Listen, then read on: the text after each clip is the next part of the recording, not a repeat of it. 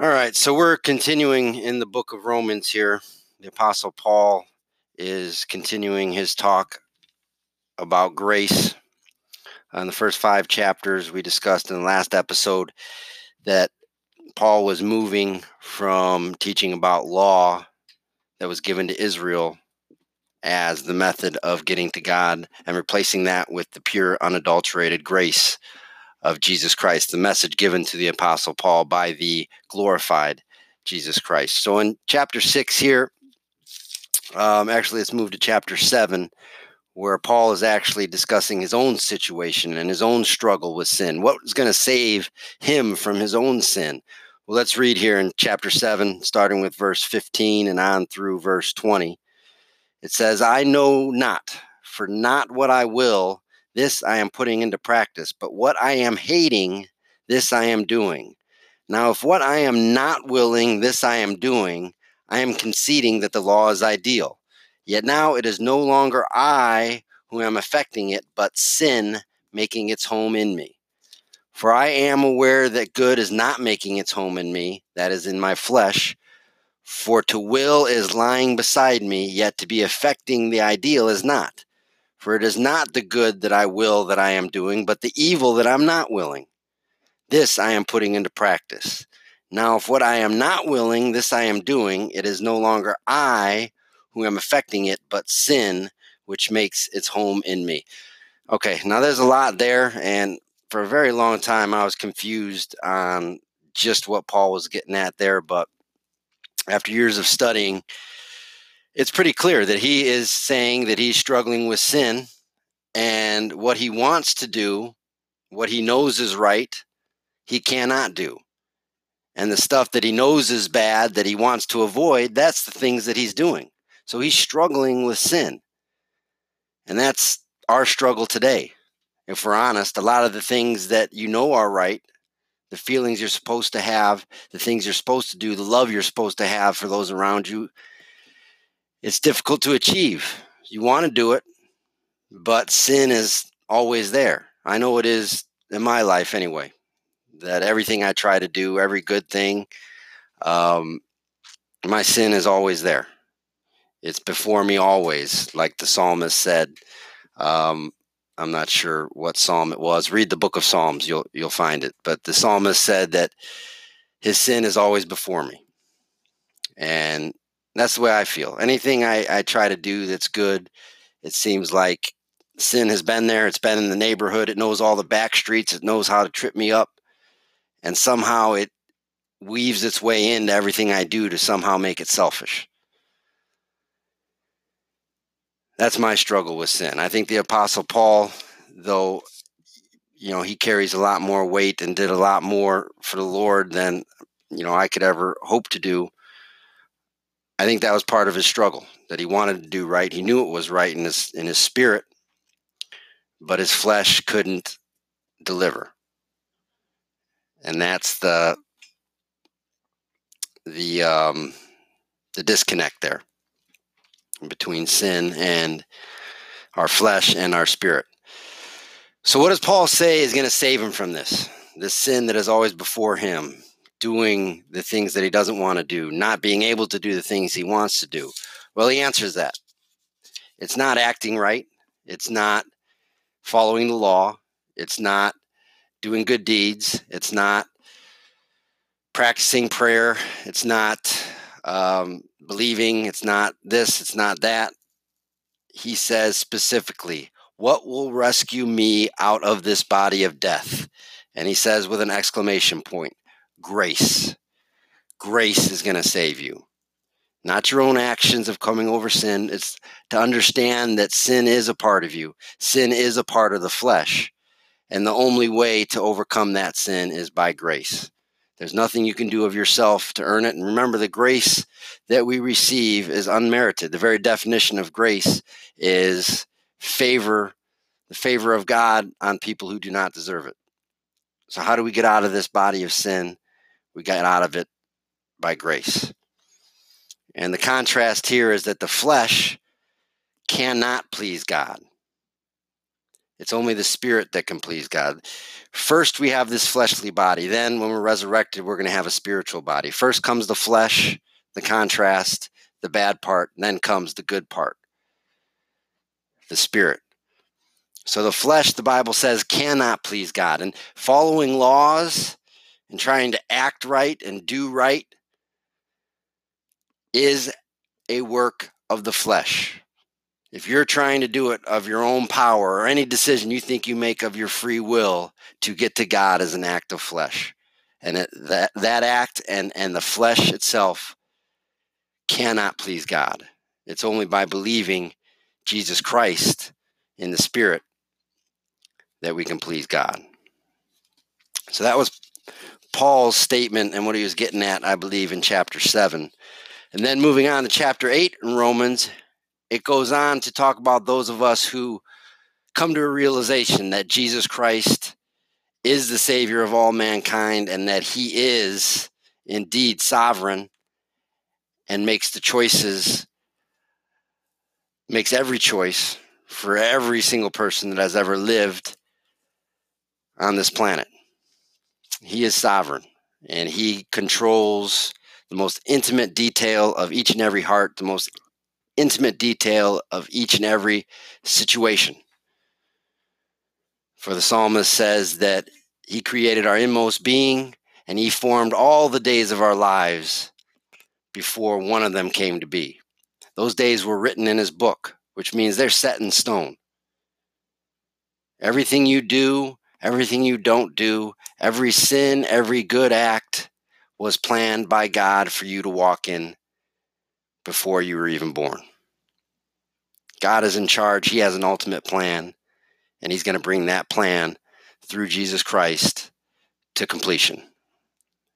And the completed plan, which we're going to talk about later in Corinthians, is God being all things to all of His creatures, and every single creature that has ever lived being home with God. But for now, we're talking about the people in this life that come to a realization that Jesus is indeed the Savior and they have done nothing on their part to earn that salvation. It is a gift of pure grace. So those people have a special salvation. And Paul, I believe, hits on this here in chapter 8. He says, starting with verse 18, For I am reckoning that the sufferings of the current era do not deserve the glory about to be revealed for us. For the premonition of the creation is waiting the unveiling of the sons of God. All right, so this is talking about all creation here. We're not talking about the body of Christ or those chosen by God. This is all of creation are waiting for the unveiling of the sons of God. The sons of God are the people that came to a realization that Jesus is indeed the Savior of the world and that God is indeed sovereign. For to vanity was the creation subjected, not voluntarily. So the creation didn't do this themselves. We don't experience this evil and do these selfish things on our own, but because of him who subjects it. Who subjects us? Who subjects creation to vanity, pain, and evil? It is God. Because of Him, capital H, who subjects it, the creation. So God is subjecting His creation to vanity in expectation that the creation itself also shall be freed from the slavery of corruption into the glorious freedom of the children of God. So eventually, all of creation will come to this realization and be a child of God. That's every single creature, every man, woman, and child, every demon, every spiritual being, Satan himself will be delivered into the glorious freedom of the children of God. For we are aware, now Paul is talking about believers who believe now, are aware that the entire creation is groaning and travailing together until now. Yet not only so, but we ourselves also who have the first fruit of the Spirit. So Paul is saying those who believe now have the first fruit of the Spirit. We ourselves are also groaning in ourselves, awaiting the sonship, the deliverance of our body. So I want to pause here just for a second and talk a little bit about what Paul is saying here because it has huge implications to religion and what people believe because very few people believe this. But this is the truth spoken of by the Apostle Paul, and he speaks about it consistently. So there is a select group of people that believe Jesus Christ. They believe that he died for the salvation of the whole world. And there's nothing that a human being can do to add to it or take away from it. Nothing a human being could do to get it or to lose it. It's a fact. Jesus did it. If you come to a realization of this, you understand the sovereignty of God. And you can only do that if Jesus chose you. If he chose you from the beginning, then you are a member of the body of Christ and you will be part of this creation that has the first fruits. You will be resurrected first. You will be snatched away before Jesus ever comes for Israel. You will be with Jesus and you will be his complement. You will be helping bring the heavens and all the demons and beasts and angels and Satan himself. You will be a part of bringing and reconciling them back to Jesus Christ. So you are the first fruits if you believe this. But this these verses in chapter 8, 18 through 25 are saying that this group will be revealed and then through this group the rest of creation, that's all creation will be freed from sin and come into the glorious freedom of being sons of God, sons and daughters of God. So a small group is selected to be saved first. That's whoever Jesus gives belief to in this life. They will be snatched away and they will be a part of bringing all of creation back to God so that God will be all in all and will be all things to all of his creatures. That is what this is saying here. That creation is groaning for that. But the first fruits, the people who believe that Jesus Christ is indeed what he said he was, we're also groaning. We're groaning because we still live in a body of sin. Even though we know these glorious truths, we still sin because we're still living as flesh. We have that spirit in us, and eventually that will be released when we die or if we're snatched away, whichever comes first. But when we're resurrected, that will be gone, that fleshly part. And all that will be left is the spiritual, and we'll get our new spiritual bodies. But we are groaning for the deliverance of our body. For to expectation, this is verse 24, were we saved. Now, expectation being observed is not expectation for what anyone is observing. Why is he expecting it? Now, if we are expecting what we are not observing, we are waiting it with endurance. So we are expecting this deliverance. We don't have it yet, but we know through the faith that Jesus Christ gave us that we will have that.